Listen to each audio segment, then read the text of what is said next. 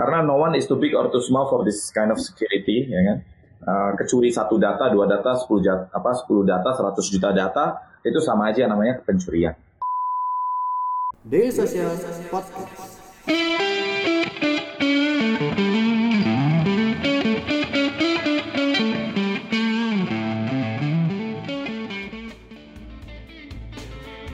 Menarik ya Pak, ternyata Lintas Arta banyak sekali dukungan dan program untuk mendukung startup Indonesia ya Pak ya. Uh, hmm. Kalau boleh saya tanya nih Pak, sebenarnya kalau Lintas Arta sendiri ada kategori startup pilihan yang relevan dengan core business dari Lintas Arta atau agnostik aja Pak? Artinya semua startup berbagai kategori yang bisa uh, dibantu oleh Lintas Arta bakal dibantu. Ya, jadi intinya tuh uh, kemarin Iya, kita sebenarnya bantu aja uh, semuanya dengan program-program accelerate ini ya. Hmm. Nah, tapi memang yang uh, sekarang fokusnya yang lebih bagus kalau untuk dengan lintas arta tuh yang uh, memberikan solusi buat industri ya.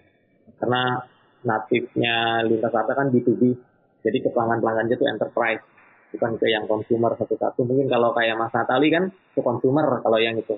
Kalau lintas arta serving uh, enterprise dan government. Jadi dari berbagai macam industri, ada finance industri, ada resources ya, oil and gas, ada uh, industri-industri uh, lainnya juga. Jadi it, kalau tadi dari tempatnya yang consumer di tempat Mas, Mas Nagali melihat apa sih uh, apa namanya problem solving yang harus dilakukan untuk masyarakat tidak terkait sama kesehatan memberi mereka butuh sesuatu yang apa namanya uh, membuat uh, daya tahan tubuh menjadi lebih kuat misalnya. Kalau di enterprise, ya kita lihat mereka butuh uh, apa namanya solusi-solusi uh, apa yang memudahkan mereka untuk bisa melakukan uh, operasional misalnya, uh, baik untuk uh, internal mereka ataupun untuk pelanggannya dan lain-lain. Nah itu bedanya di situ, Bayan. Oke, menarik ya. Jadi tahu di sekarang nih lintas atas uh, ternyata fokusnya seperti apa dan B2B saat ini emang sangat seksi deh Pak. Uh, yeah. Startup sekarang sudah mulai banyak ya Nat ya yang mulai menyasar segmen B2B bahkan ada yang B2C gitu Pak. Gitu. Iya iya iya. Ternyata dari diskusi ini Bapak menemukan startup yang relevan gitu kan sesuai dengan uh, core yeah. startup. Oke okay banget tuh. Iya. Yeah. Oke, okay, kembali ke kali ini Nat, kita ngomongin startup, kita juga tidak bisa melupakan tim ya. Uh, di dunia startup, istilah agile itu udah banyak sekali dibicarakan gitu ya. Kalau Natalie melihatnya dalam kondisi saat ini nih, seberapa sulit sih untuk membuat atau menciptakan tim yang agile agar bisa menghasilkan inovasi yang relevan saat kondisi seperti ini? Iya, jadi kalau apa uh, tentang agile ini itu tuh kata kuncinya adalah culture. Ya. Itu budaya ya kan? Karena gini kalau misalnya nuwun sewu ya orang-orangnya tua-tua ya kan? Terus tapi, mau ya monggo gitu loh lewat kayak gitu ya kan? Jadi apa making the right culture. Dan culture ini itu tuh yang mendevine menciptakan adalah yang paling atas yaitu CEO Ya, kan? jadi kalau CEO-nya aja nggak percaya tentang agile, mau anak buahnya sekeren apa pun agility-nya, ambiar gitu ya. Nah, terus uh, tapi aku suka ya satu teknik namanya two speed arsitektur itu Mbak ya. Jadi two speed arsitektur itu adalah gini. Memang uh, contoh ya, ini mungkin contoh aja kayak, kayak uh, apa? Uh, ini ada sebuah bank. Tapi terus dia apa yang dia lakukan adalah dia membuat sebuah company lagi yang untuk agile-nya gitu. Nah itu tuh bagus tuh. Kenapa? Karena gini, uh, yang tadi yang banknya itu sendiri, ya kan satu kan corporate, ya kan. Apa sih kata kunci kalau corporate itu? Security, ya kan. Terus uh, apa? Ya keamanan data, ya kan, dan juga uh, eh, SOP yang bagus dan lain-lain. Tapi kalau yang uh, company yang dibikin ini, ya, yang pinter itulah ya, ya kan, yang sangat pinter. Nah itu itu uh, agile ya, ya kan. Nah dia koneksi ke core-nya adalah melalui API. Ya. Nah, jadi maksudku di sini adalah two speed arsitektur itu sebetulnya bisa dilakukan oleh banyak company, terutama ya untuk company-company yang sudah senior ya. ya kan? Nah, tapi rahasianya adalah ya harus dipisahkan antara agile-nya itu sama uh, corporate-nya gitu. Jadi corporate-nya nggak apa-apa karena kan dia pasti mamoh gitu kan, gede, raksasa, jalannya pelan. tapi ada satu orang lagi tuh yang kayak kalau kapal kapal tempur tuh terus ada ini ya loh frigate-nya tuh loh yang yeah. Menyerang ke mana-mananya ya kan tapi kan nanti kalau butuh energi atau apa balik lagi ke induknya gitu nah itu tuh bisa uh, dilakukan untuk yang corporate tapi kalau untuk startup muda nggak usah diajarin ya kan karena biasanya kalau dari nol kan paling gampang kayak gitu jadi mungkin tips saya terutama untuk yang korporasi ya corporate agility you can actually do it ya. Yang penting adalah dipisah gitu. Karena kalau yang tadi mammoth gede itu disuruh agile nggak mungkin. Malah membahayakan industri itu ya kayak banking masa disuruh agile nanti salah coding atau ada bocor mampus dong konsumennya. Tapi kalau API-nya ya kan, kan tinggal dibikin nih API-nya misalnya ambil uang, keluarin uang, terus apa gitu kan. Itu security-nya yang paling tinggi ya kan. Nah, si agile itu mau pakai secara apa pun ya kan sesuai kebutuhan konsumen tapi waktu ngobrol sama core-nya itu konsisten uh, protokolnya tuh yang very very secure dan very very uh, apa ya benar-benar diperhatikan secara security di sisi corporate-nya kayak gitu ya mungkin itu ya the right culture oke okay. uh, kita kembali lagi ke Pak Ginanjar yang sekarang udah mulai ngantor ya Pak WFH-nya udah kelar ya Pak ya mulai apa, mulai masuk kantor sebagian kecil. Ya. Uh, pastinya sudah menerapkan protokol-protokol yang dianjurkan oleh pemerintah ya Pak ya. Seperti ya, apa protokol uh, kerja di kondisi pandemi seperti ini di Lintas Arta? Kemudian apakah hal tersebut juga bisa mendorong lahirnya inovasi-inovasi baru meskipun ada challenge baru yaitu harus mengikuti aturan, harus menerapkan yeah. protokol yang sesuai gitu Pak. Di Lintas Arta hmm. seperti apa Pak? Iya. Yeah jadi di lintas harta itu sekarang kombinasi nih antara working from uh, home dan working from office gitu ya. Jadi yang uh, apa ada beberapa pekerjaan yang memang tidak bisa dilakukan uh, dari uh, rumah dan ya tetap dilakukan di office, tapi most of the work actually harus bisa dilakukan di luar gitu. Nah, untuk yang masuk ke apa namanya ke dalam apa namanya harus ke office, memang banyak protokol yang dilakukan itu ditetapkan sama pemerintah ya. ya. Ada itu apa pemeriksaan temperatur gitu kan. Terus ada lo, apa namanya uh, social distancing itu tetap juga harus dijaga. Nah, untuk yang di apa namanya, jadi yang di dalam yang masuk dan yang di rumah juga diatur jadwalnya nih yang memiliki resiko-resiko tinggi nggak boleh masuk kantor udah. Yang aman-aman aja masuk kantor, tapi itu pun diatur ya jadwalnya. Jadi uh, office itu nggak boleh penuh, jadi hanya ya tadi memenuhi social distancing. Kemudian untuk yang di rumah juga otomatis wah banyak nih jadi inovasi-inovasi baru supaya bagaimana caranya bisa menghadirkan ke kantor sekarang instead of masuk ke gedung di kantor tapi mereka sekarang bisa merasakan ada di kantor dengan membuka laptop gitu kan atau ya. dengan membuka uh, smartphone. Dia merasa udah ada di kantor karena semuanya sudah ada di sana gitu. Nah itu juga jadi inovasi baru yang sebelumnya memang belum pernah di apa namanya di initiate juga gitu ya. Jadi uh, dan banyak hal-hal lain lagi membuat uh, apa namanya uh, proses bekerja kita menjadi lebih digital tadi itu. Yang udah pasti tuh yang meetingnya yang tadi kan. Semua online sekarang. Nggak ada lagi mau meeting di setup yang office. Walaupun ada yang datang sebagian mungkin ke office tapi tetap default online. Jadi semua ya sisa-sisanya semuanya online. Jadi banyaklah perubahan di dalam apa namanya ke uh, masa pandemi ini.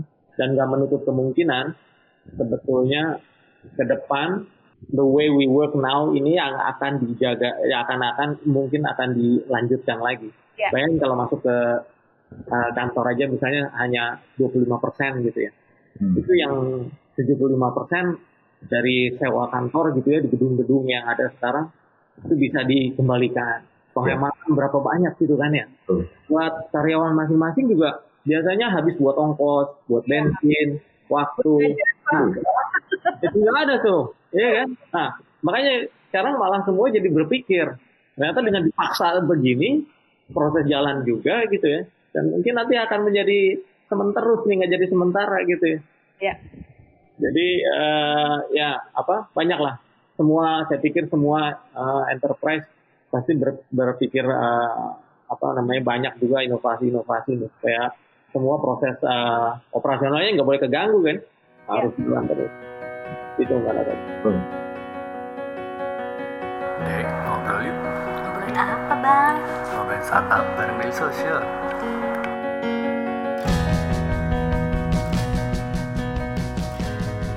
Daily Social Podcast. Ya menarik karena uh, tech company seperti Google aja sampai tahun depan uh, kabarnya akan tetap memperlakukan WFH. Sementara yeah. Twitter buat mereka yang uh, ingin, yang mau bisa for good.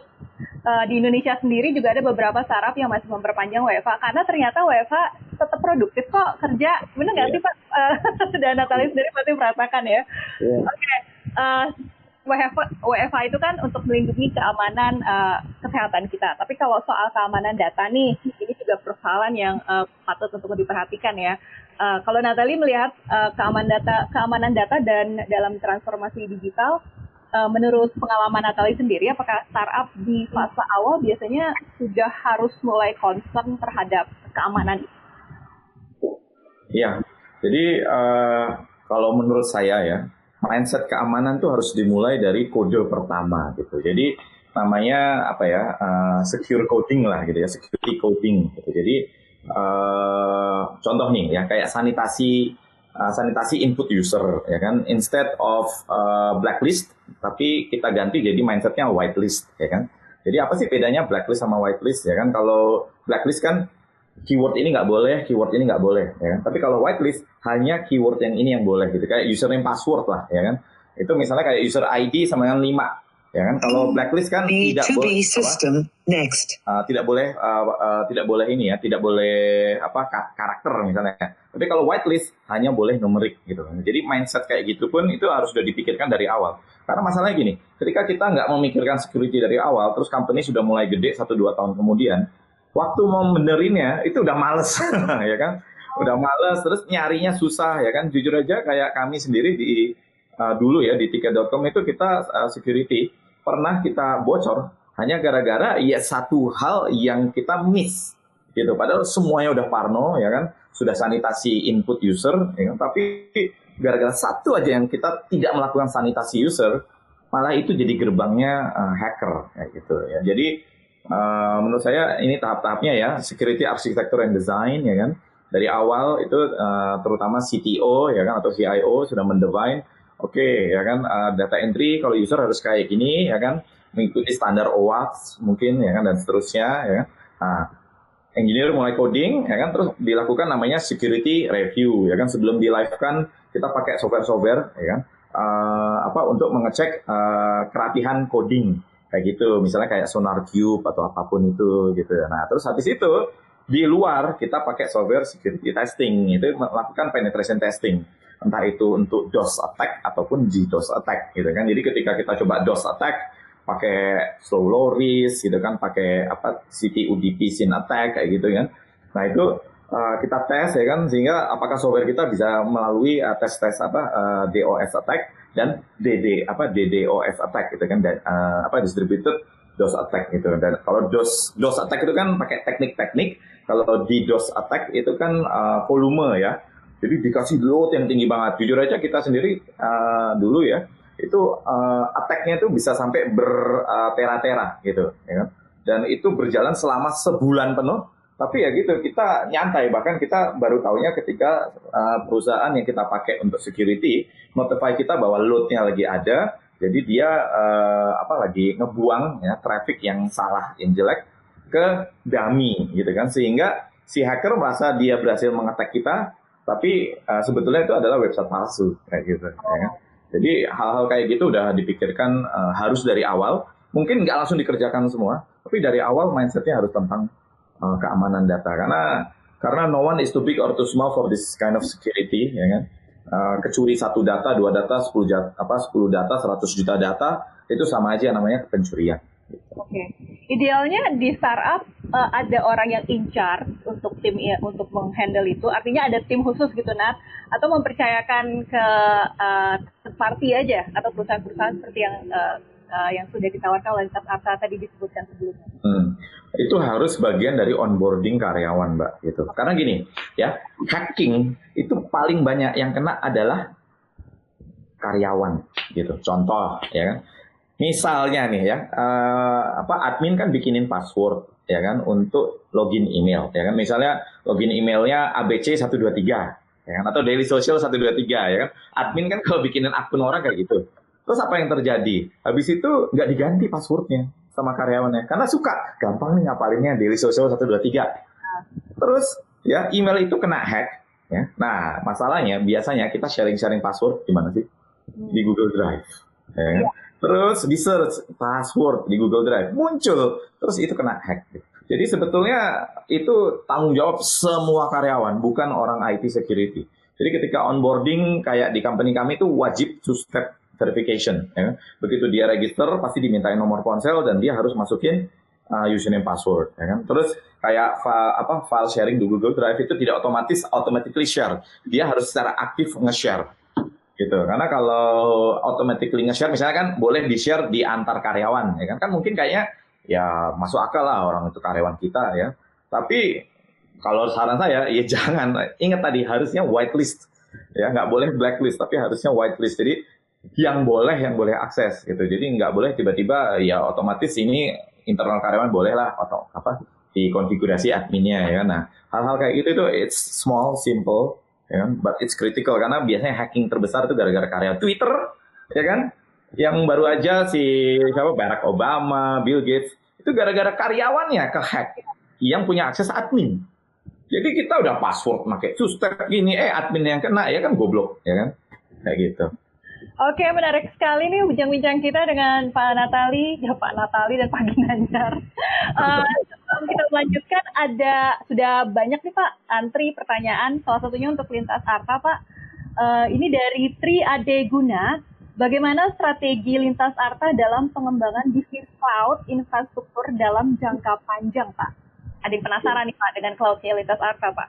Ya, jadi memang uh, lintas harta ini, uh, lintas harta cloud ini merupakan salah satu portfolio uh, uh, bisnisnya lintas harta juga ya saat ini. Jadi bersama dengan data center ini menjadi satu infrastruktur buat uh, IT services nih.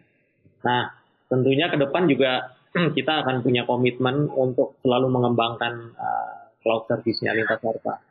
Jadi ya sekarang kan masanya seperti yang dibilang Mas Natali tadi agile ya jadi kita juga uh, sedang menuju bertransformasi juga bagaimana membuat uh, uh, cloudnya lintas harta ini menjadi lebih uh, apa namanya lebih dapat lagi diterima oleh seluruh uh, apa namanya industri ya, ya baik ke industri-industri uh, baik untuk enterprise yang sudah mature maupun untuk yang uh, startup startup. Nah, tapi yang ke depannya ini kan banyak juga nih hyperscaler hyperscaler juga yang sekarang mulai datang nih ke dalam apa ke Indonesia juga ya. Kemarin ada yang baru launching juga. Tapi uh, apa namanya cloud lintas sendiri juga akan terus beradaptasi untuk me menyesuaikan uh, dengan kebutuhan masyarakat. Ya jadi uh, kita akan selalu beradaptasi lah. Tapi yang pasti lintas harta akan berkomitmen tetap akan ada masuk di uh, bisnis uh, cloud. Nanti kalaupun ada inputan atau apa pun, lintas data welcome ya dari teman-teman startup terutama untuk uh, apa uh, pengembangan-pengembangan uh, uh, solusi cloud di lintas data juga. Okay. Jadi itu aja mungkin. Jangan kalah saing dengan uh, yeah. pemain Jangan kalah sama yang luar-luar nih. Yeah. Nanti semua feature dan capability-nya semua kalau misalnya ada yang kurang-kurang, nah, nanti kita improve okay. Bisa langsung uh, kontak mungkin ke website Lintas Arta kalau mau tanya-tanya atau mau cari tahu info lebih lanjut ya Pak. Iya. Oke. Okay. Jangan lupa subscribe Ngobrolin Startup Daily Social Podcast di SoundCloud, Spotify, atau aplikasi podcast favorit kamu. Um, ini buat Natal ini, Nat, uh, ternyata banyak yang tertarik dengan uh, transisinya Natali ke health tech yang sekarang lagi booming banget. Ada pertanyaan dari Nasir Abdurrahman, Mas Natali, uh, kira-kira di healthcare apa teknologi enabler yang paling cocok? Apakah AI, IoT, big data, atau yang lainnya? Jadi gini ya, uh, kita ini negara berkembang, gitu ya kan musuhnya kita adalah negara maju.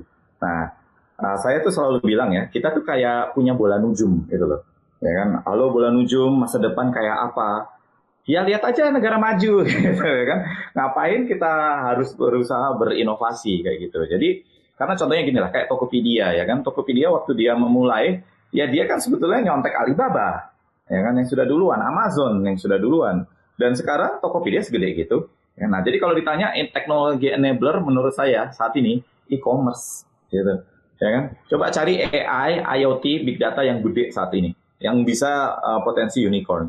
Nggak ada ya kan? Yang potensi unicorn tuh e-commerce semua yang langsung berkaitan sama uh, uang ya kan? Transaksi konsumen gitu. Jadi kalau saya saranin untuk teman-teman kalau mau masuk industri startup saat ini ya kan? Nggak usah fancy-fancy ya. Buka di Shopee buka di Tokopedia buka di Lazada ya kan? Sama punya akun sosial media Facebook atau Instagram jualan di situ ya kan? Funnelnya adalah ya e-commerce itu. Itu itu dulu start from there. Apalagi kalau masih uh, masih pertanyaannya sesederhana yaitu ya industri apa gitu. Nah, mulainya e-commerce. Karena ilmu yang nanti kalian dapatkan ya dengan teknik jualan ya inti dari dunia apa bisnis itu tuh jualan kok bukan teknologi.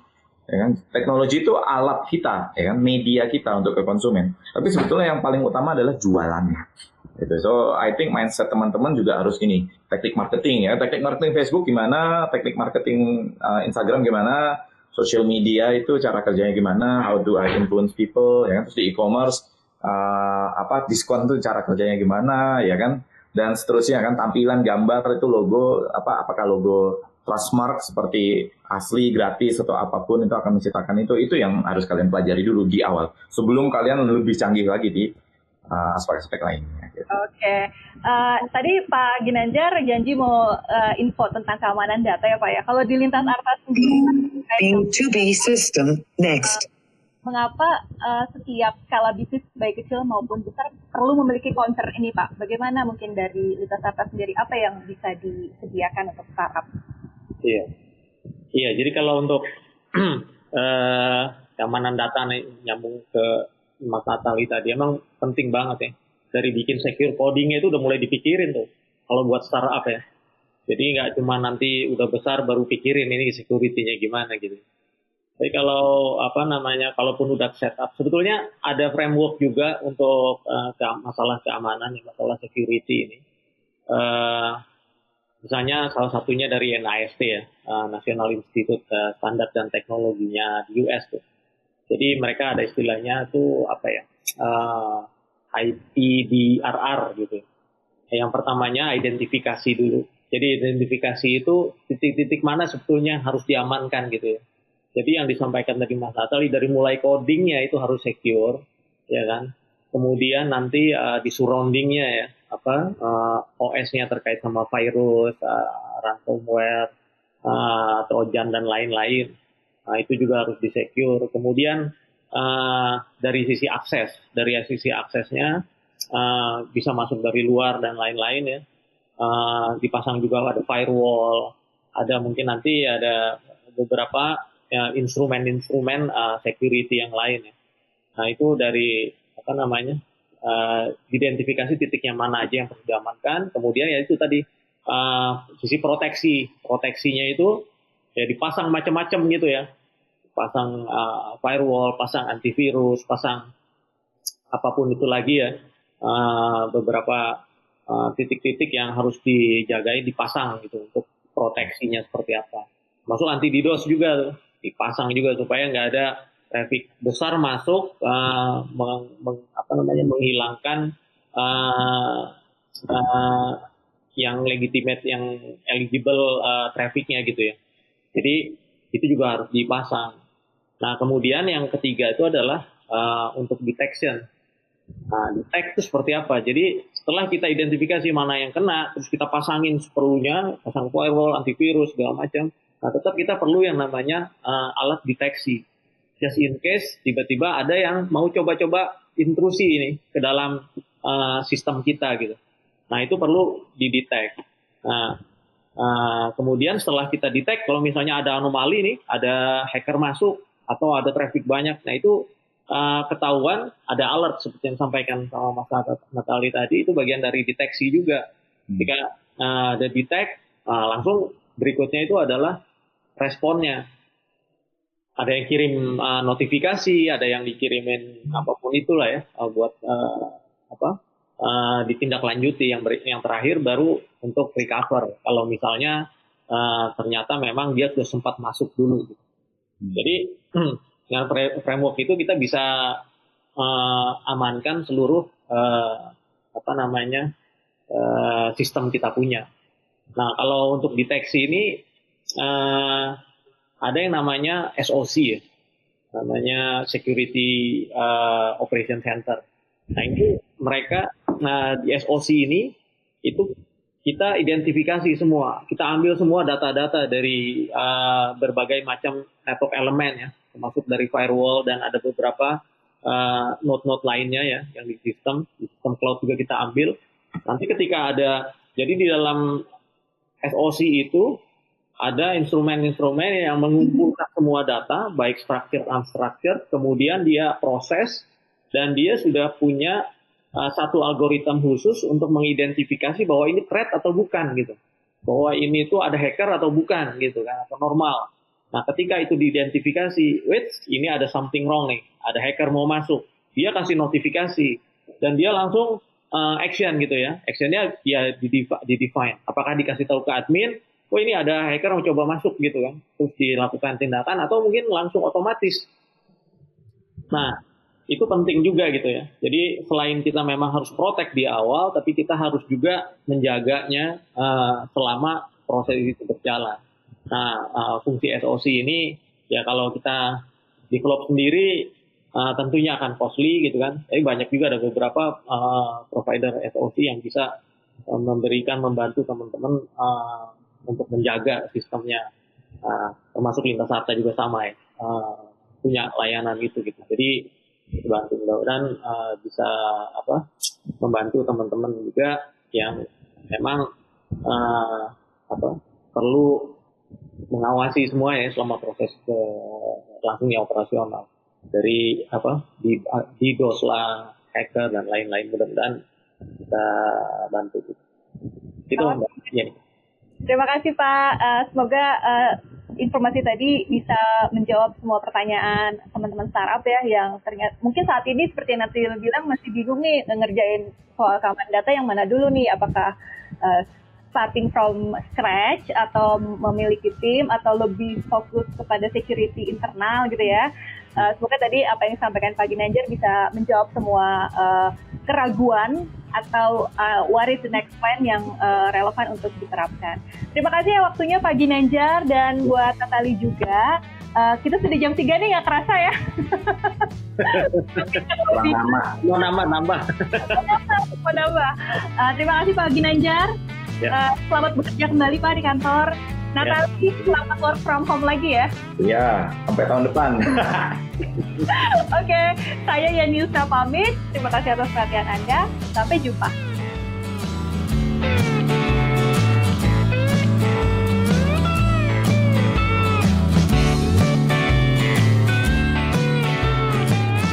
Terus keep in touch bersama kita di dailysocial.id untuk website kita.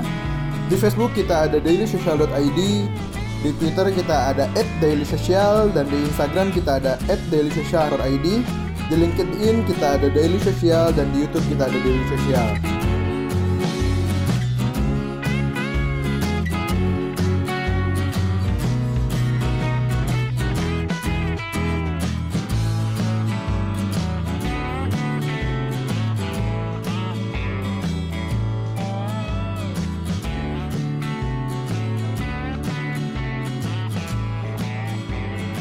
Daily Social Podcast.